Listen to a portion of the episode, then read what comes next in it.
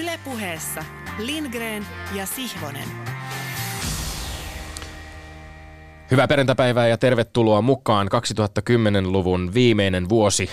Äh, mitä jäi käteen, mitä jäi käteen urheilusta, urheiluvuodesta tästä vuodesta. Itselleni äh, tämä vuosi jää mieleen sukupuolten välisen tasa-arvon vuotena urheilussa ja ehkä laajemminkin yhteiskunnassa. Se jää mieleen ennen kaikkea vuotena, jolloin Naisten jalkapallon nämä lopputurnaus Ranskassa murskasi aiempia lajin katsojaennätyksiä.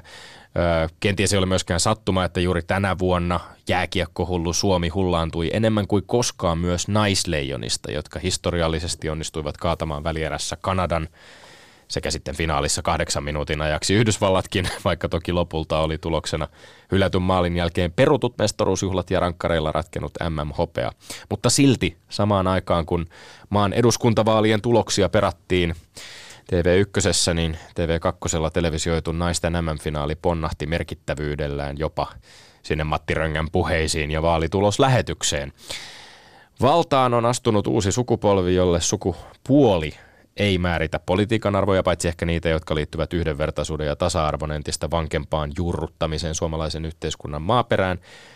Ja samalla tavalla oman ohjelmamme runsaan puolen vuosikymmenen perspektiivistä syksystä 2014 alkaen tuntuu, että suomalainen, suomalaisessa urheiluelämässä osataan arvostaa tänä päivänä entistä enemmän kaikkia niitä urheilijoita, jotka ovat omilla kyvyillään meihin vaikutuksen tehneet sukupuoleen katsomatta – ja toivottavasti tämä sama itsestäänselvä yhdenvertaisuus laajentuu entistä vahvemmin koskemaan kaikkia urheilijoita myös ihon väriin, uskontoon, seksuaalisuuteen tai muihin urheilemisen kannalta täysin toissijaisiin piirteisiin katsomatta. Kaikki tämä tuntuu hyvältä. Se tuntuu hyvältä. On ollut mahtavaa huomata, että urheilukulttuuri Suomessa elää ja kehittyy ja monipuolistuu. Samoin tekee myöskin suomalainen urheilujournalismi. Tässä studiossa tämä on meille 230. kerta, kun me olemme Lindgren ja Sihvonen. Kyllä vain. Ja tämän päivän vieraan erityisyyden takia sekä myöskin joulurauhan nimissä olemme yhteisesti päättäneet sulassa sovussa, että tästä lähetyksestä ajankohtaisten urheiluaiheiden väittelyt jätetään väliin ja siirrymme siis joulutauolle odottamaan ohjelman paluuta tammikuun 17. päivänä. Kokonaistilanteessa Lindgren 12, äh, Sihvonen 7. 7. Tämän päälle voi varmaankin ihan rehdisti vielä kätellä pöydän yli. Tuosta noin. Tuosta noin on ollut mukava väitellä tänäkin syksynä sinun kanssasi urheiluaiheesta Petteri ja jatketaan tammikuun puolella. Ylepuheessa Lindgren ja Sihvonen.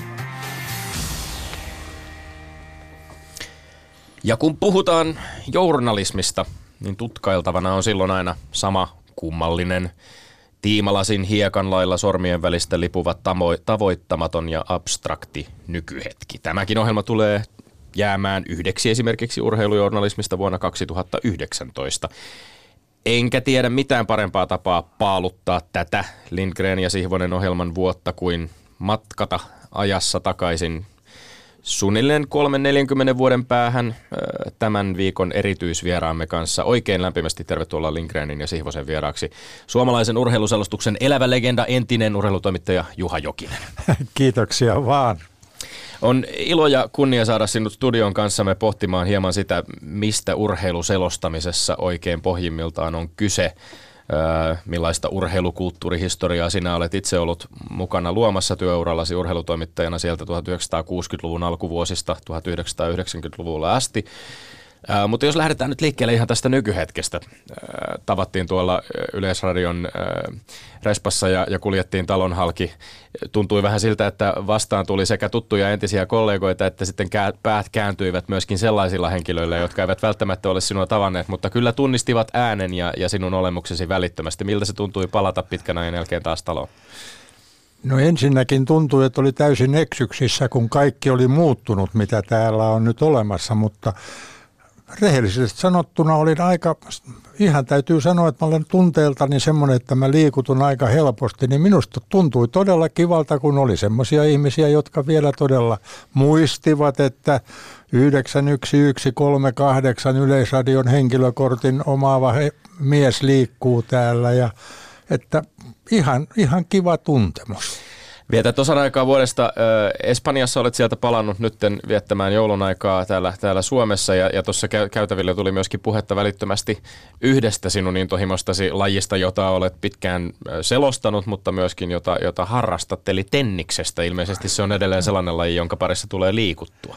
Pikkusen, pikkusen, kyllä silloin kun olen Suomessa kesät, niin kuin olen kesät Suomessa, niin kolme neljä kertaa viikossa huruukkopiiri kokoontuu nelinpeliin ja Espanjassa se sitten tapahtuu neljästä viiteen kertaa viikossa, eli pysyy niin kuin kohtuullisessa hengen ja kehon voimissa, kun siellä ei pelata niin kuin kokonaan voitosta, vaan siellä on tämä sekä fyysinen että henkinen puoli tekemisissä myöskin. Jäsentääkö muuten sitä peliä yhtään sillä selostajan nuotilla ikään kuin pelatessa? Onko koskaan käynyt tällainen ajatus mielessä?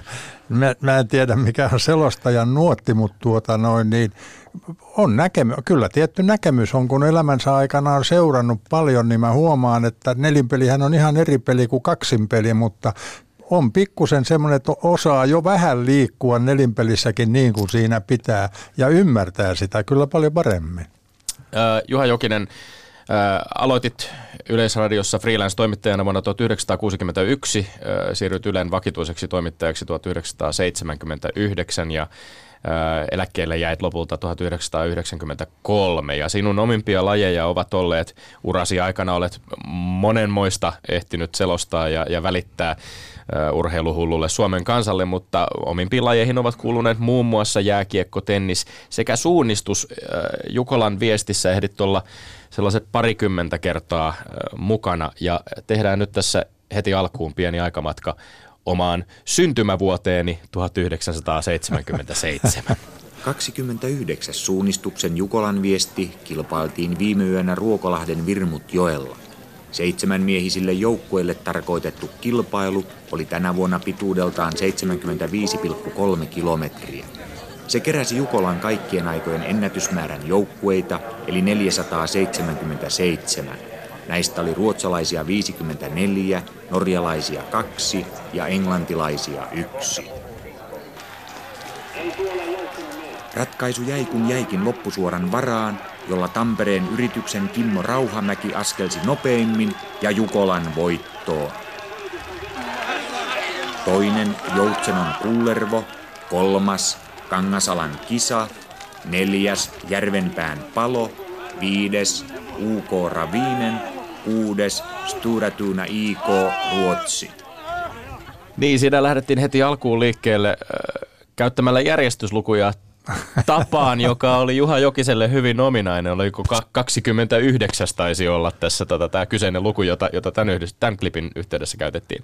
Se oli jonkinlainen missio ilmeisesti sinulle, jossa, jossa sitten lopulta tuli kielitoimistolta lo, noottia, että eiköhän nyt olla, olla lopettaa vai aikaa lopettaa vai kuinka tämä meni? Juuri noin se meni. Minulla oli hyvä ystävä, perheystävä oli tämmöinen suomen kielen professori Terho Itkonen, joka oli myöskin täällä kielitoimiston käytettävissä. Ja hän kerran vihjasi, kun istuimme iltaa niin, että voisitko kokeilla tämmöistä ja antoi sen 25. Ja minä sanoin, totta kai, koska on huomattavasti helpompi sanoa, että hän oli 25 kuin että hän tuli 25 tilalle. Ja tuota, noin siitä se lähti ja se oli erittäin järkevä minusta ja ja tuota, käytin, no kumppanit eli kollegat katsoi pitkään, että hetkinen, nyt se vääntää taas suomen kieltä väärin ja siitä tuli huomautuksia. Ja, mutta minä olen vähän semmoinen jääräpää, niin minä käytin sitä. No sitten kielitoimisto soitti Seppo Kannakselle, että sanokaa nyt sille Jokiselle, että se lopettaa, että ei se tunnu tarttuvan kehenkään muun. Ja Seppo sitten tuota noin vihjasi mulle, että voisitko ja Mutta en mä voinut, vaan mä jatkoin edelleen, kunnes mä sain sitten kohtelijan kirjeen kielitoimistolta, että nyt se varmaan jo riittää, että kyllä valitettavasti niin ei tämä nyt ole tarttunut. Mutta mä sanon vaan vielä tähän, että nyt kun kuuntelee näitä tämän päivän selostuksia, että, ja, ja kuinka siellä käytetään suomen kieltä, niin, niin sanotaan, että nyt minä aloitan syömään, kun rupesi tulemaan nälkä. Niin tuota noin, kyllä tämä oli minusta paljon fiksumpi muutos olisi ollut. Mutta tietyllä lailla olit aika selkärankainen ja vahva siinä suhteessa, että muistan nuo ajat, niin et kyllä julkisuudessa puolustautunut millään lailla sillä, että tämä idea nyt on tullut jostain muualta, vaan käytit vain sitä. Tarvitsiko se sellaista, että piti olla hieman kovaa nahkaa, että kesti sen asian kanssa? Se on semmoinen asia, jonka mä olen aikanaan jo itseni kanssa selvittänyt, että nämä selostamishommat, niin, niin ei niissä, ja, ja puhehommat, niin ei niissä pidä selitellä. Ei, ei katselija, kuuntelija ole kiinnostunut siitä, että minkälaiset olosuhteet meillä on, kun me tehtiin töitä, vaan he olivat vaan kiinnostuneita siitä lopputuloksesta ja kilpailusta. Ja Pekka Tiilikainen ja Paavo Noponen, jotka olivat meidän opettajamme aikoinaan, kun oli karsintakokeet ja muuta, ja joille pidin tilastojakin silloin ihan ensimmäisinä vuosina Olympiastadionin tornissa, niin sanoivat, että selostajalla on kolme asiaa, jotka sen pitää hoitaa hyvin. Hänen on kerrottava, missä ollaan, hänen on kerrottava, miksi siellä ollaan, ja sitten hän kertoo, kuka voitti kaikista yksinkertaisimmin, niin se on tässä. Muistatko kuinka pitkään suunnilleen tämä kokeilu kuitenkin sitten jatkuu, koska tässä oltiin vuodesta 1977 ja, ja se kuitenkin siitä varmaan meni aika pitkään ennen kuin tämä kielitoimiston nootti sinulle saapui. Kyllä, kyllä se meni aika pitkään, mutta en, en kyllä rehellisesti sanottuna muista, että kuinka pitkään, mutta kyllä se saattoi ihan olla jopa vuodenkin projekti, että aika lähellä kuitenkin. Ja on jäänyt elämään omaa elämänsä. No suunnistus on ollut sellainen laji, jossa omilla selostuksillasi olet ollut äh, suomalaisen urheilujournalismin pioneereja. Käytit ensimmäisenä nykypäiviinkin kestänyttä tapaa piiloutua rastin lähettyville ja selostaa tapahtumia kuiskaamalla sieltä metsän siimeksestä. Millaisia muistikuvia tästä innovaatiosta ja kokemuksista siellä Jukolan, Jukolan viestin varvikossa? kun olin selviytynyt näiltä selostajakursseilta, avustajakursseilta Yleisradioon, joka oli 60-luvun, olikohan 60 tai 61, niin ensimmäiset työt, työni tein radion puolella. Ja siellä oli juuri näitä suunnistustehtäviä ja se oli siellä helppo tehdä, eli olla yksin siinä jossain rastin lähellä ja, ja sieltä kuiskata, koska se on taas yksi semmoinen selostajan sanotaanko tavoite minulla ollut, että minä olen tehnyt ja käyttänyt ääntäni urheilukilpailussa yrittäen noudattaa sen lajin luonnetta. Ja suunnistuksessa ei voi melskata eikä rähjätä ja kertoa, että nyt ne meni kahvikupposelle tuonne mökkiin tai, tai muuta tämmöistä, vaan siellä piti olla hiljaa. Ja se siirtyi sitten television puolelle. Se oli siellä vähän vaikeampi, kun meitä oli neljä sikäli, että siihen aikaan oli kuvausryhmässä kuvaaja ja avustaja, äänittäjä ja hänen avustajansa ja sitten yksi toimittaja.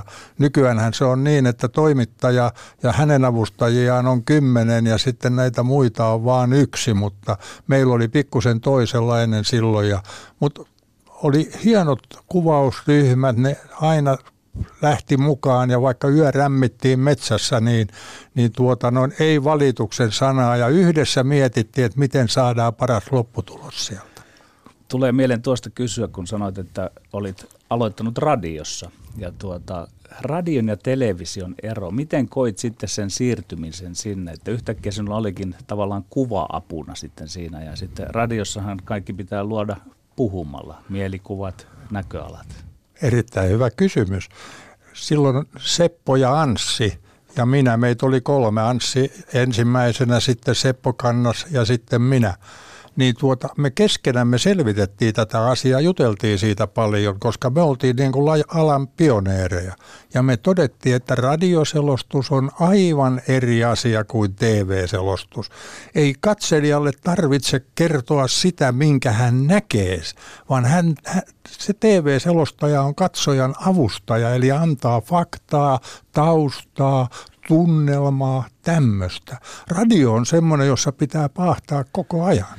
No entäs nyt sitten, minä lätkäjätkänä tietysti vuosikausia seurasin tarkemmin jääkiekkoilua ja selostit sitäkin. M- miten kommentoit? Yritetään nyt pieteetillä kommentoida sitä, että kun sitten kävi niin, että se paikallisradioiden tapa selostaa lätkää, se tuli myös televisioon. Mille se sinusta sitten kuulosti? Oli, onko se tuntunut hyvälle? Tavallaan siinähän ei anneta kuvan niin paljon kertoa. Nyt tuota noin, En ihan tarkalleen nyt ymmärrä, mitä tarkoitat tällä niin, paikalla. oli paikallisradiossa, tietysti niin kuin radiossa sanotaan, että sitä peliä pitää intensiivisesti niin. selostaa. Ja sitten paikallisradioiden miehet niin sanotusti tulivat myös televisioon. He toivat sen hyvin täyteläisen ja intensiivisen puheen siinä. Siinä ei niin anneta sille kuvalle sitten tilaa. Aivan. M- miten koit tämän silloin aikoina? Nyt täytyy tässä kyllä muistaa. Mulla on semmoinen muistikuva. Meillä oli erittäin hyviä avustajia tuolla maakunnassa ja elettiin paljon urheiluruutu, eli paljon niiden varassa. Ja he tekivät urheiluruutujuttuja. Niin urheiluruutu on taas jo pikkusen eri asia. Siinä pitääkin puhua vähän enemmän. Se on eri kuin selostus, kun on, on live-ottelu tapahtuma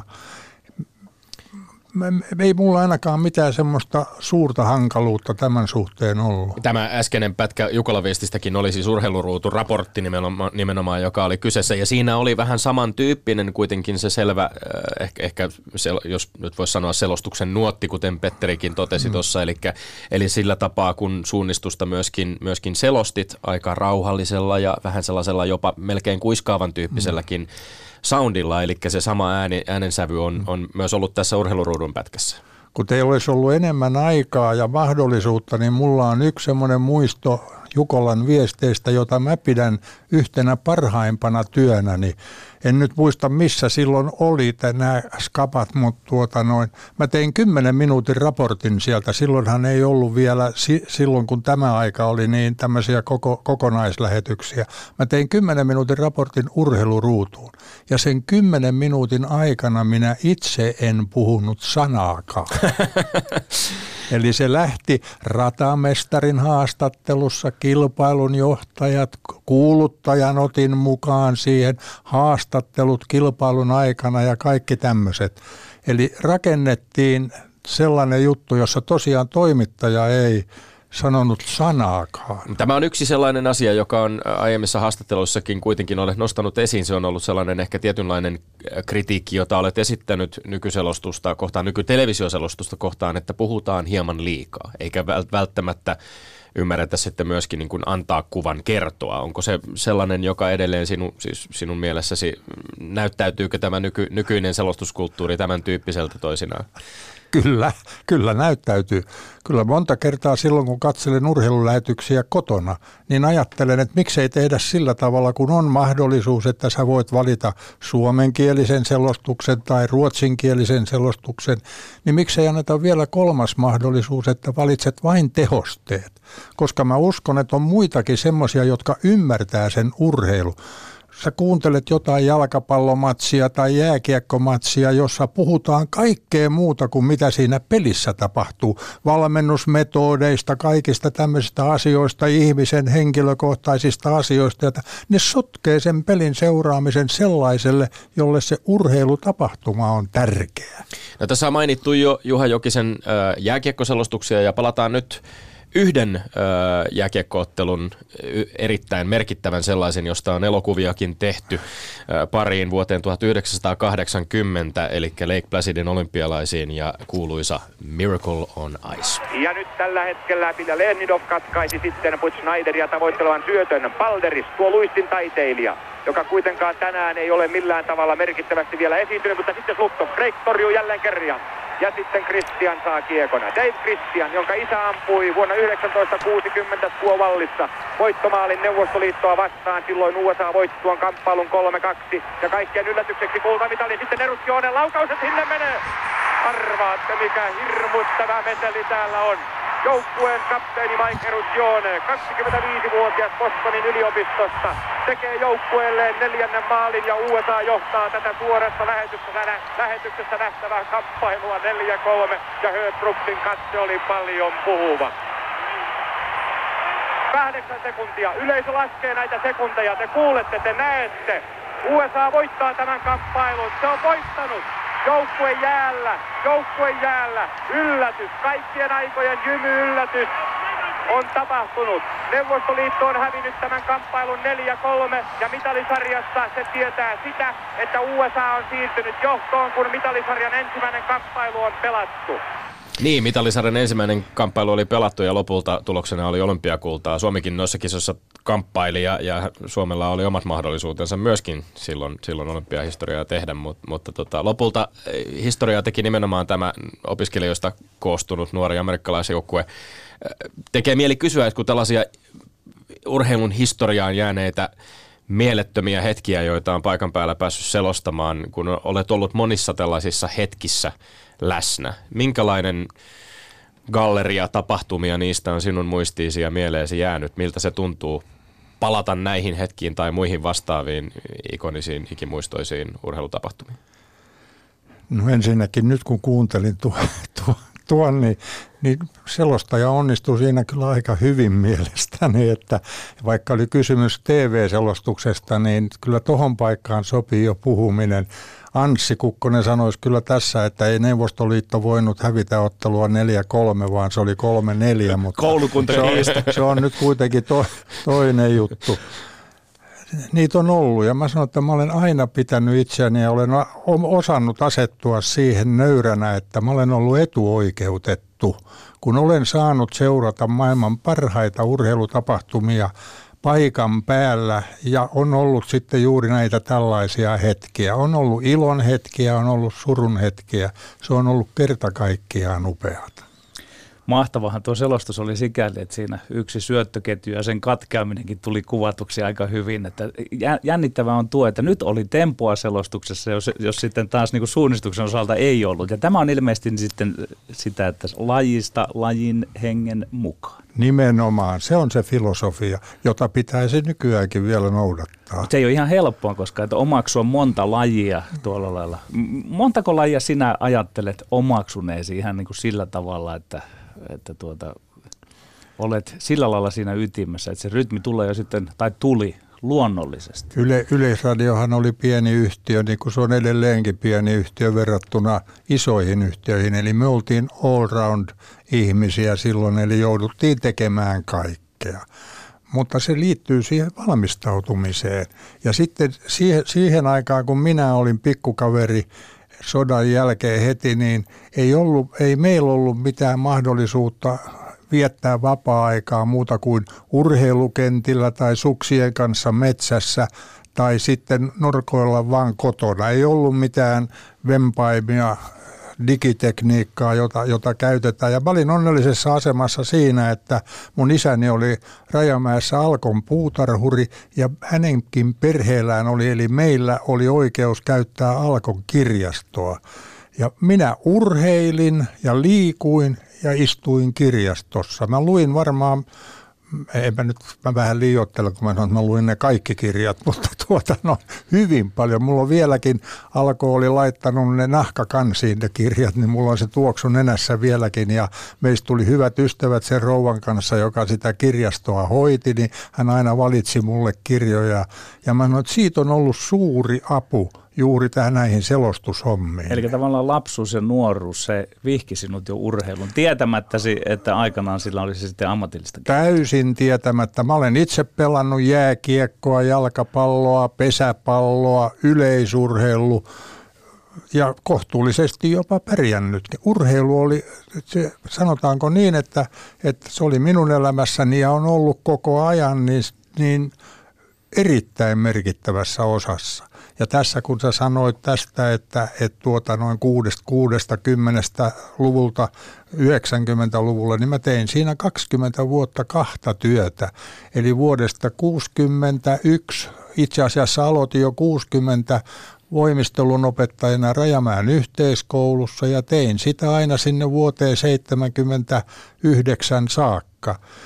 Ja sitten siinä oli koko ajan nämä selostushommat ja Nurmijärven koulutoimisto suhtautui myöntämielisesti niin, että sain aina vapaata, kun oli jotain urheilukeikkaa, missä kävin ja, ja tuota noin, että olen siitä erittäin kiitollinen.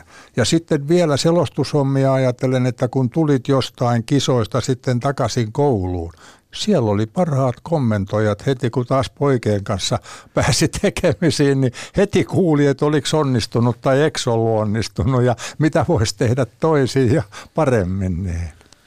Yle Puhe.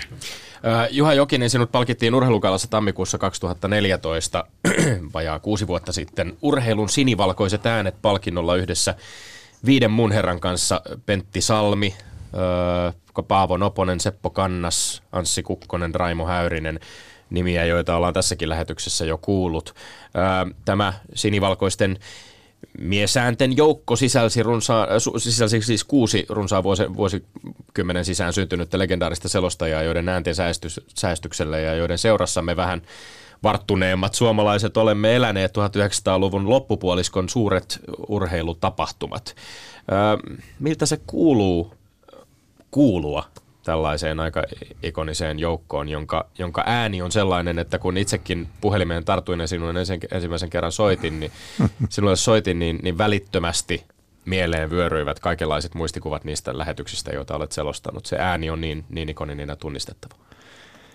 Arvaat kyllä, että silloin 60-luvulla, kun Marsin Yleisradion studioon kokeisiin, jossa olivat Pekka Tiilikainen ja Paavo Noponen, niin, niin sitä oli aika pelokas mennessään sinne, koska oli koko pienen nuoruutensa kuunnellut heidän selostuksiaan ja, ja elänyt niiden hetkien mukana. Ja arvostan heitä edelleenkin erittäin korkealle ja he antoivat meille hyvää oppia. Selostaa joku 50 kilometrin hiihto – studiosta, jossa sä näet hiihtäjät kaksi tai kolme kertaa siellä selostuspaikalla ja kuitenkin, että pystyt pitämään kuulijan siinä radion ääressä. Se vaatii taitoa, se vaatii taitoa ja näillä herroilla se oli. Niin, aika, aikanaan nämä selostukset tehtiin usein, ne te, saatettiin tehdä yksin, sitten ne tehtiin, tehtiin myöskin tietysti pareissa.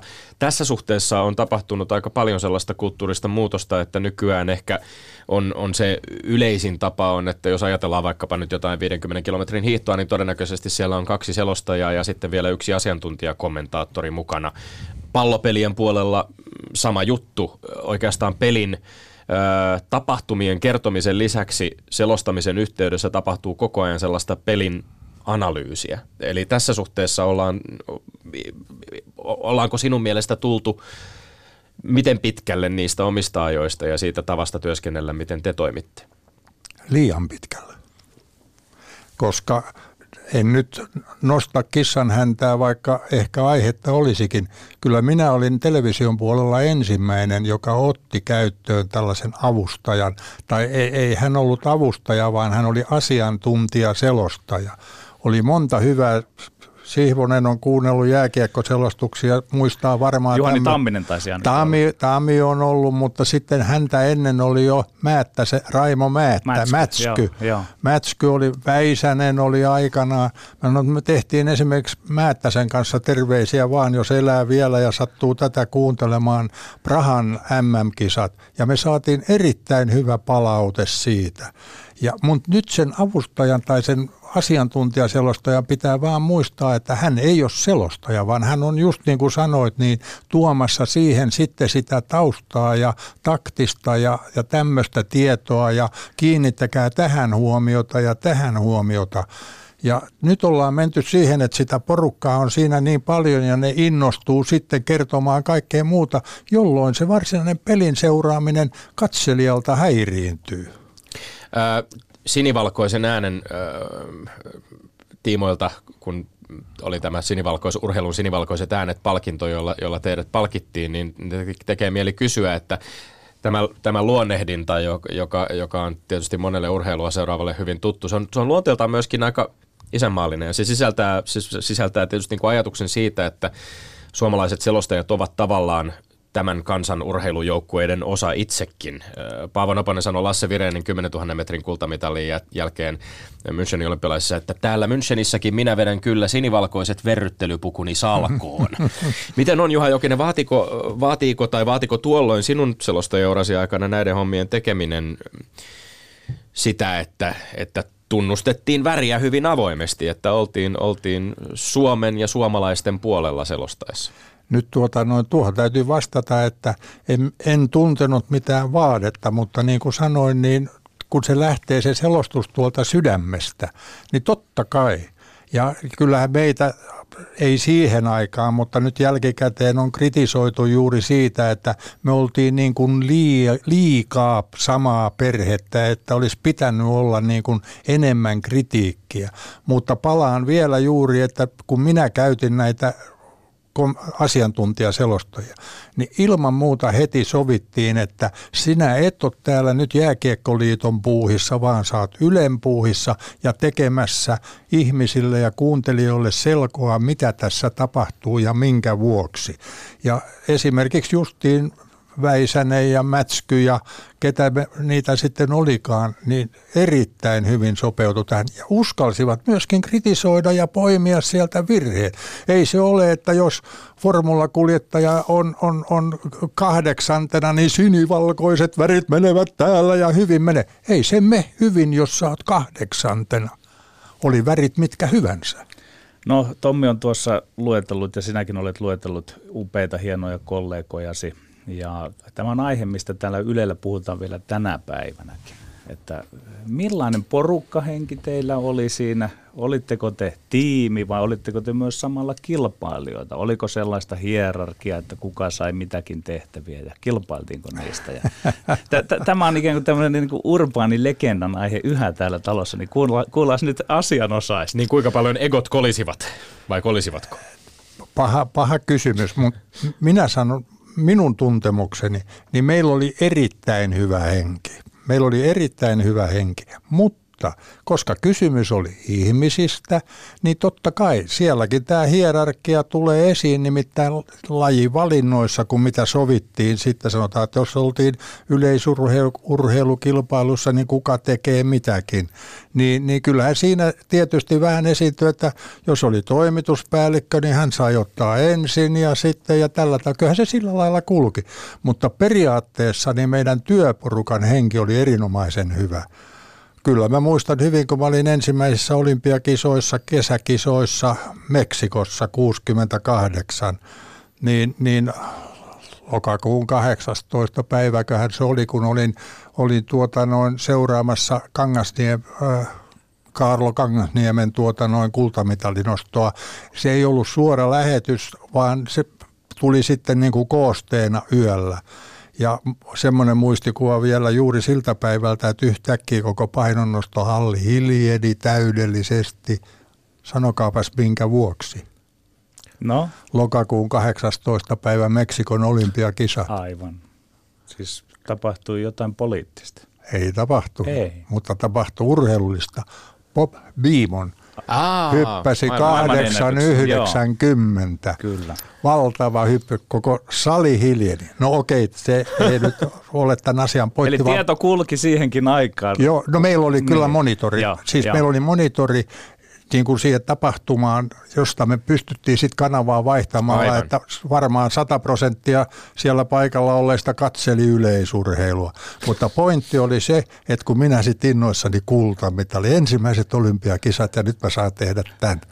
Niin sitten kun mä tulin radio- ja TV-taloon, jossa ruvettiin sitä iltakoostetta tekemään, niin en mä saanutkaan tehdä sitä. Mutta mä sain kertoa kyllä, mitä siellä oli tapahtunut ja mikä oli ollut henki. Eli kun Suomi voitti kultamitalli, niin se vietiinkin multa pois, en mä saanut. Mutta oliko siinä sitä hierarkiaa, että nyt se painonnosto oli sitten ehkä siellä niin kuin pikkusen pahnan pohjimmainen laji, että sinne noviisi lähetettiin töihin sinne? Sinä sanoit sen, enkä minä. no tässä tuli mainittua myöskin formulaselostukset jo, ja, ja moni ehkä nuorempaan polveen kuuluva nykyisiä Formulan TV-selostuksia ei tiedä, että yksi tämän lajin TV-selostusten pioneereista myöskin istuu kanssamme tällä hetkellä studiossa. Palataan ihan pieneksi hetkeksi vuoteen 1982.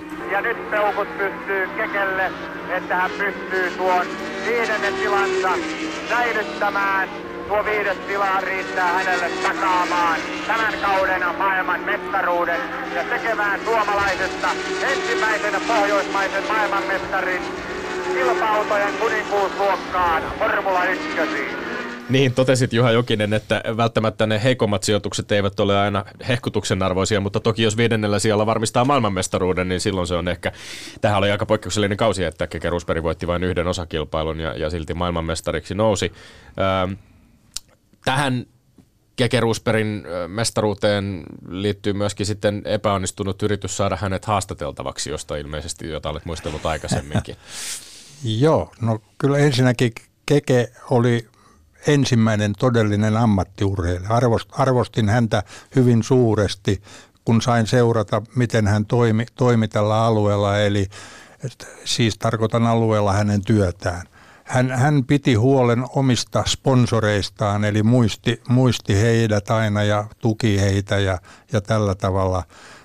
Sinä vuonna hänellä, hänellä kävi tasainen vuosi, ei, ei voittoja, mutta kuitenkin pärjäs hyvin. Didier Pironi, ranskalainen, loukkaantui juuri ennen viimeisiä kisoja, ei päässyt enää mukaan.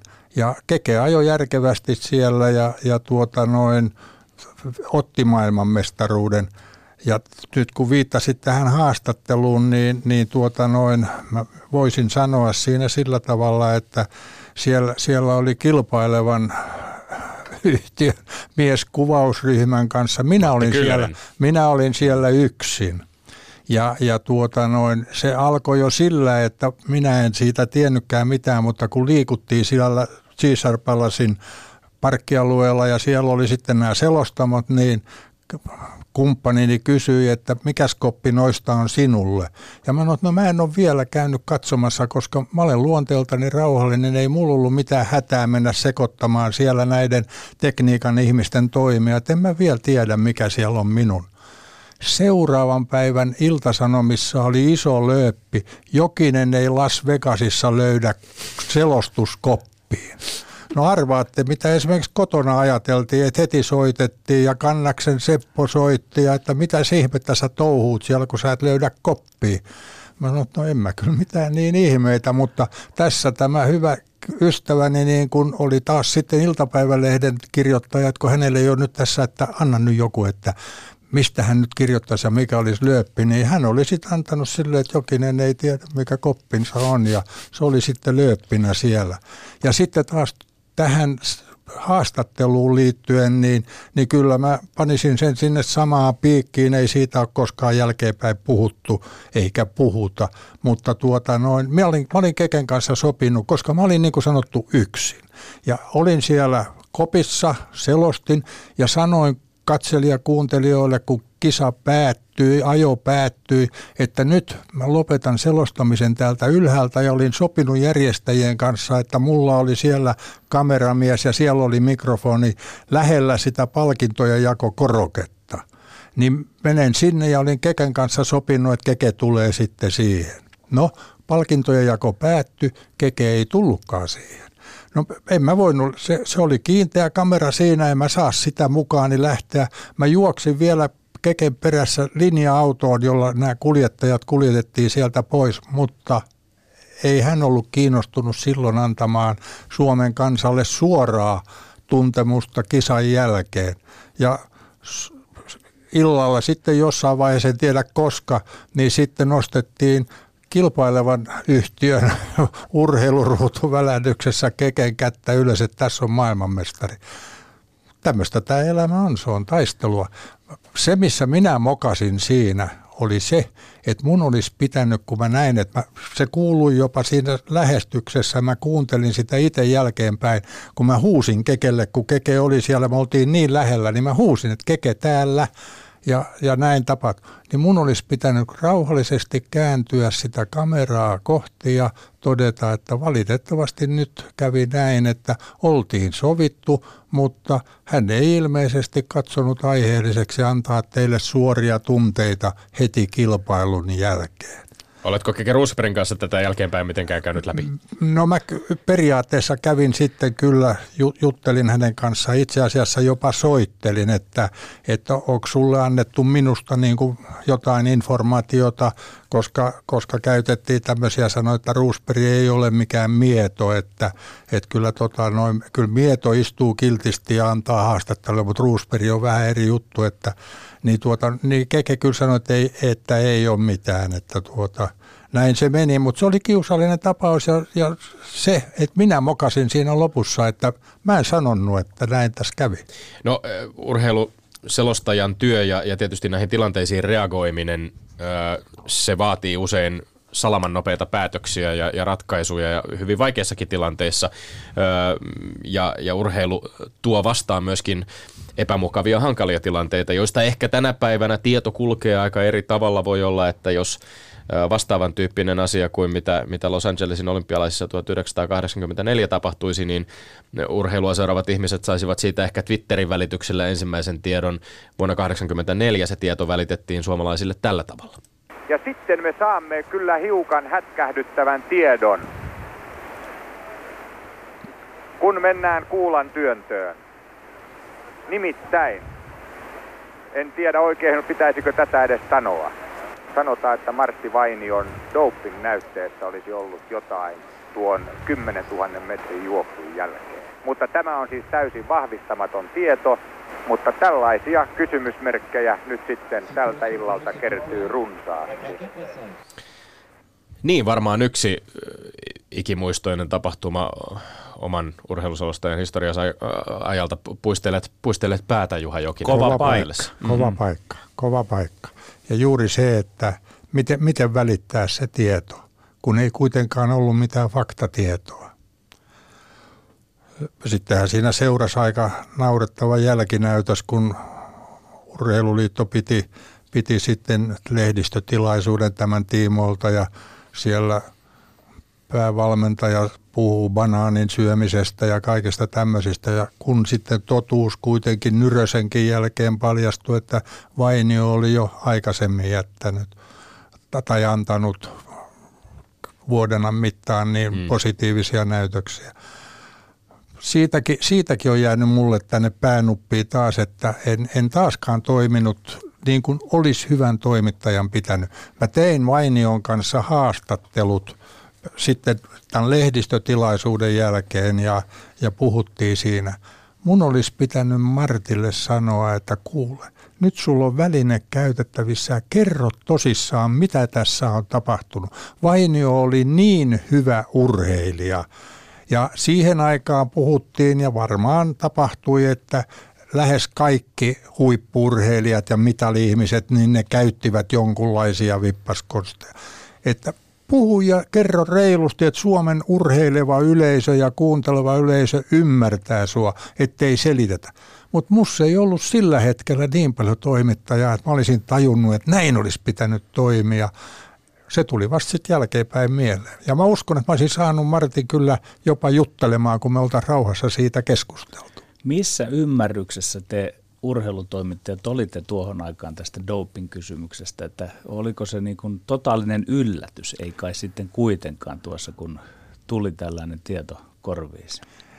Ei, ei se mikään yllätys ollut. Okei, oli se, oli se nyt Vainion kohdalta, en minäkään ollut niistä aikaisemmista positiivisista näytteistä tietoinen, mutta kyllähän me... Mutta noin ylty yleensä. No kyllä meidän piti, kyllä me yleensä, tai, tai siis kyllä me tiedettiin, että jotain käytettiin, mutta ei meillä ollut mitään faktaa.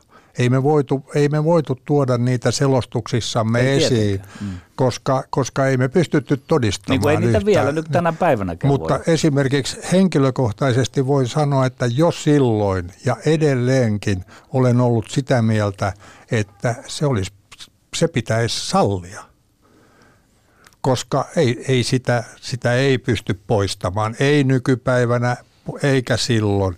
Ja yhä pahemmaksi mennään. Nyt aletaan tehdä kasvattaa jonkun apinan jäseniä sian sisällä. Kiinassa on jo tehty huippukoripalloilijoita geenimuunnoksilla ja, ja DNA-siirroilla. Mennään tämmöiseen, se on se tie. Ja urheilu on muuttunut valitettavasti tämän takia ja nyt hieron sormiani ja siellä pitäisi olla seteleitä välissä. Ei se ole enää sitä, mitä se oli siihen aikaan, kun me oltiin urheilun kanssa tekemisissä. Eli se olisi pitänyt suosia tai sallia. Mm. Ja sitten tämä näin vielä, mä tähän liittäisin vielä just tämmöisen, että, että tuota noin, tämä rahan jakaminen, niin urheilu on nykyään työtä niin kuin mikä tahansa työ. Niin urheilijan pitäisi ansaita. Ei siinä vaiheessa, kun hän on vasta tulossa ja menossa, niin ei sitä rahaa pidä syöttää, koska mä pidän yhtenä Suomen urheilun ongelmana sitä, että sitä rahaa tulee liian aikaisin, liian helpolla ja se kunnianhimo puuttuu siitä. Vaan se pitäisi antaa vasta sitten, kun on todella tuloksia. Eli sä teet työs niin hyvin, että se on syytä palkita. Siitä pitää antaa rahaa, mutta ei liian aikaisin. Raha pitäisi antaa valmentajille ja urheiluseuroille, jotka kouluttavat huippurheilijoita ja yrittävät saada kansan liikkumaan. Yle Puhe.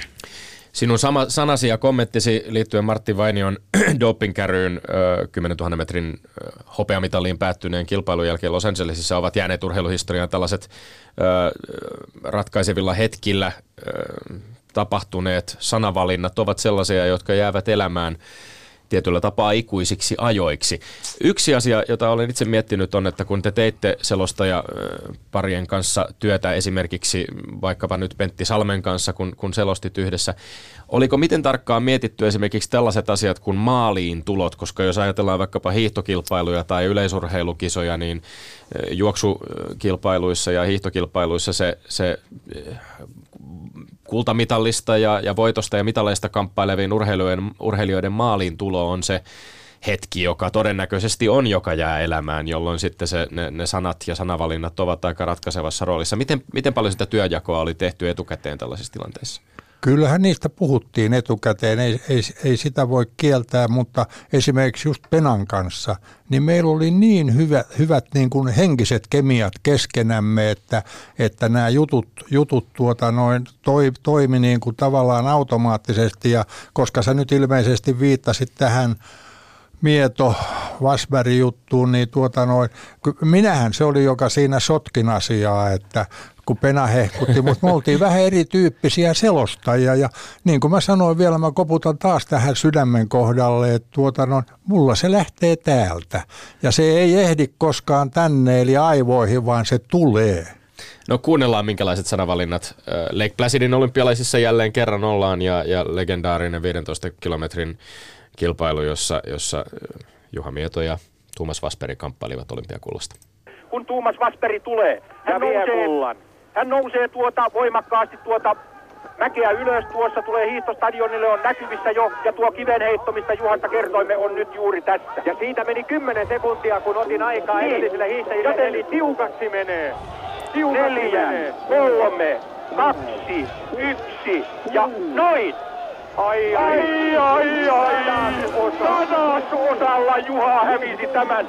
Se pistää kyllä nyt tässä mielet matalaksi. Yhdellä sadasosalla 15 kilometriä hiidetään ja toinen on parempi. Pitkän pojan huono onni jatkuu kyllä edelleenkin. Muistetaan tuo niukka Sapporo pronssimitalin menetys. Tänään hän taisteli kullasta ja tuo kulta lipui meidän käsistämme sitten yhden sadasosan turvin. Juha kävi siinä rehdin urheilumiehen tapaan onnittelemassa Tuumas Vasperiä, mutta kyllä me putosimme täällä melkeinpä pehvallemme.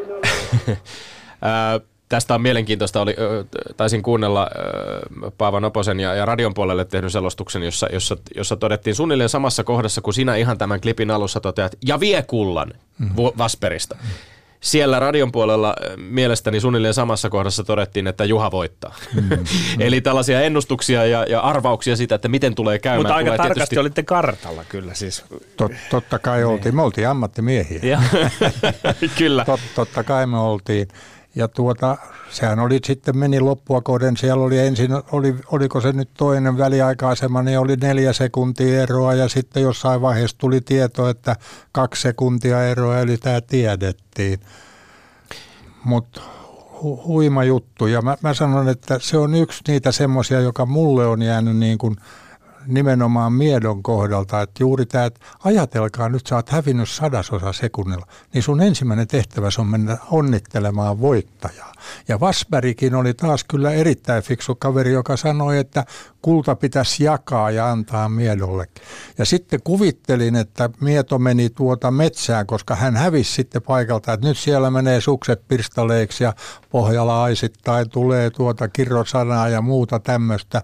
Niin tuota noin kun olen Juhan kanssa jälkeenpäin, niin siellä oli neuvostoliittolainen tai siihen aikaan venäläinen, ei kun nimenomaan niin, neuvostoliittolainen tuota noin naishiihtäjä, joka sitten sai ottaa vähän vastaan tätä Juhan, Juhan tuota pahaa mieltä ja, ja, ja tätä näin. Niin.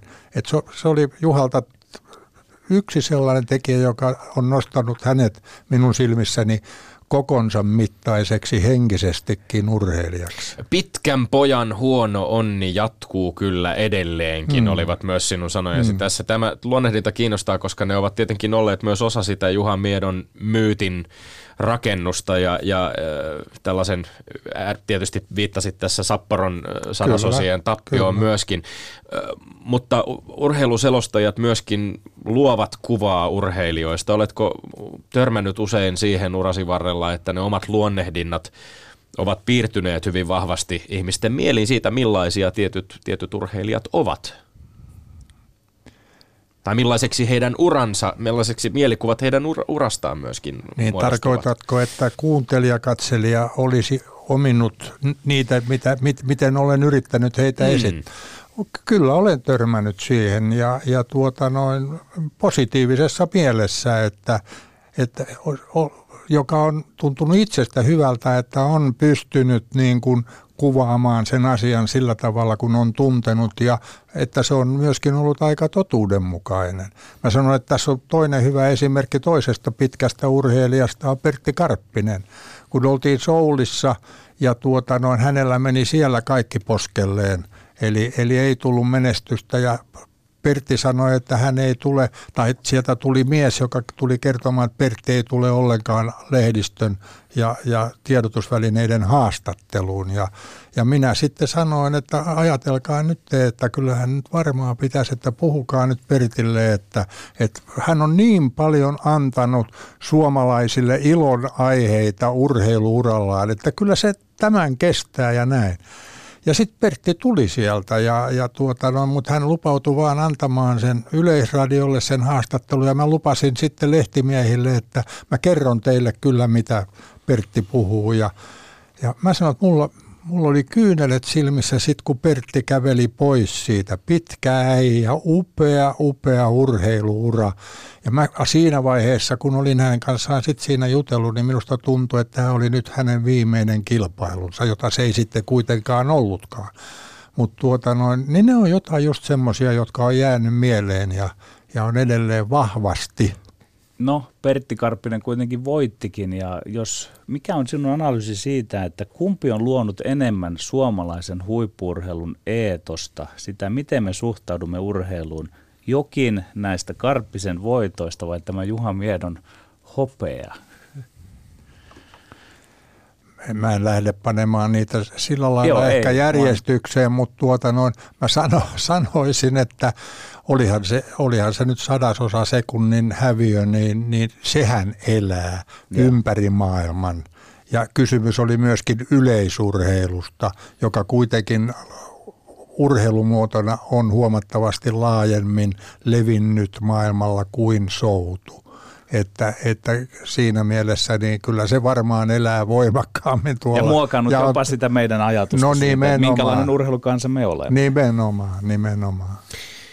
Jotta ei lopetettaisi tätä haastattelua sadasosa sekunnin tappioon, niin palataan aivan ehdottomasti vielä sinne hieman myöhempiin hetkiin omalla selostajan urallasi ja yhteen äärimmäisen ikimuistoiseen urheiluhetkeen, jonka olet myöskin välittänyt suomalaisille – Eli Solin olympialaisiin vuoteen 1988. Tapiokorjus vauhdissa. Viimeiset heittoaskeleet. Repäisy. Yleisön huuto kannustaa keihään menoja. Se lentääkin pitkälle. Ja se on kultamitali heitto. Se on kultamitali heitto. Tapiokorjus teki sen, mitä me häneltä hiukan osasimme odottaa. Hän jätti kolmannen ja neljännen heittonsa heittämättä, mutta latasi itsensä sellaiseen puhtiin, että Suomen kultakanta jatkui täällä Soulin olympiakisoissa. Tapio Korjus, joka on koko kesän ollut erinomaisessa kunnossa, teki sen, mitä me osasimme häneltä hienokseltaan odottaa. 84-28.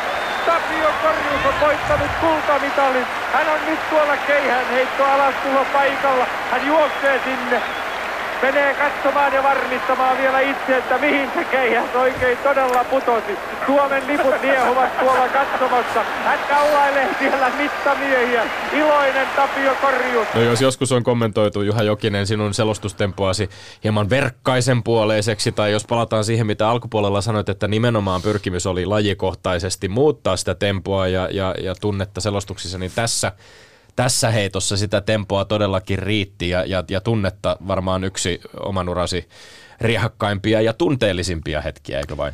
Pitää, pitää paikkansa, pitää paikkansa. Jälkeenpäin olen sitä miettinyt, koska mä taas koputan tähän näin, että mun selostukset on aina, ne lähtee täältä. Sydämestä. Ajattelematta.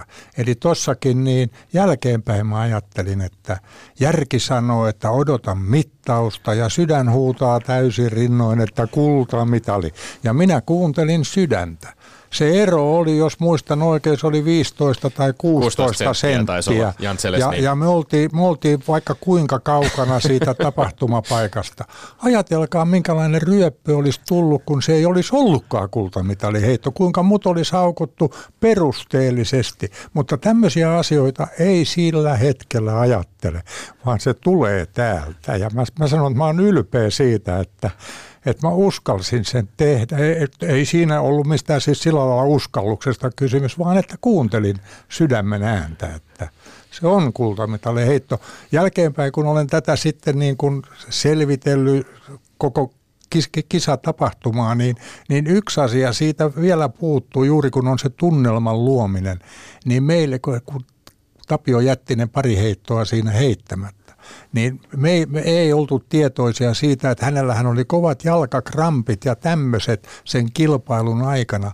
Eli Tapiota pantiin kuntoon siihen viimeistä heittoa varten. Eli sen olisi voinut juuri ennen heittoa selvittää, että nyt hänet on kunnostettu ja siinä hän on. Ja tapahtuuko Tiina Lillaken järjestämä yllätys, että viimeisellä heitolla tulee kultamitali. Eli siis viedä, tarjota se ihmisille ja sitten he saivat seurata sitä, että menee, että tämmöisiä jälkeenpäin tulee mieleen. Niin. Riskejä on otettava ja sydämen ääntä kuunneltava. Niitä otettiin, joo, kyllä. Sydämelliset kiitokset Juha Jokinen vierailusta Lindgrenin ja Sihvosen 230. lähetyksessä. Vai menikö se nyt oikein? Kiitos vaan teille. On ollut mukava olla mukana tässä. Rehellisesti sanottuna, niin aika hyvältä on ollut. Olette valinneet hyvät kli- kli- sieltä nämä, nämä klipit, että, että tuota, mulla on nytkin vähän niin kuin kyynel silmäkulmassa. Kollegalle Mika Hanolalle myöskin kiitos avusta ja tuottajallemme Janne Niemiselle. Lämmin kiitos Juha Jokinen. Kiitos. Ylepuheessa Lindgren ja Sihvonen. Ja sitten tähän loppuun Tomi Lindgrenin maineikkaat urheiluterveiset. Tähän loppuun tämmöiseen taitekohtaan se voi taas lähettää kaikille urheilua intohimoisesti seuraaville urheilun ystäville. Eilen törmäsin yhteen kaveriin äh, kahvilassa, joka totesi, että hänen ystävänsä oli äh, halunnut antaa koiralleen nimeksi Tepsi. Totesin siihen, että se on ihan ok, koska koira ei kuitenkaan siitä ymmärrä yhtään mitään. Ää, kaikkia urheilun ystäviä tervehdimme. Me olemme Lindgren ja Sihvonen. Pysykäähän tyylikkäänä myös joulupyhien yli. Me palaamme jälleen uusin jaksoin ja uusin vierain Yle Puheen taajuudelle perjantaisin kello 14. 17. päivä tammikuuta. Siihen asti takk o adieu. Voidetta rakoon ja ruuvi kiinni. Yle Puhe.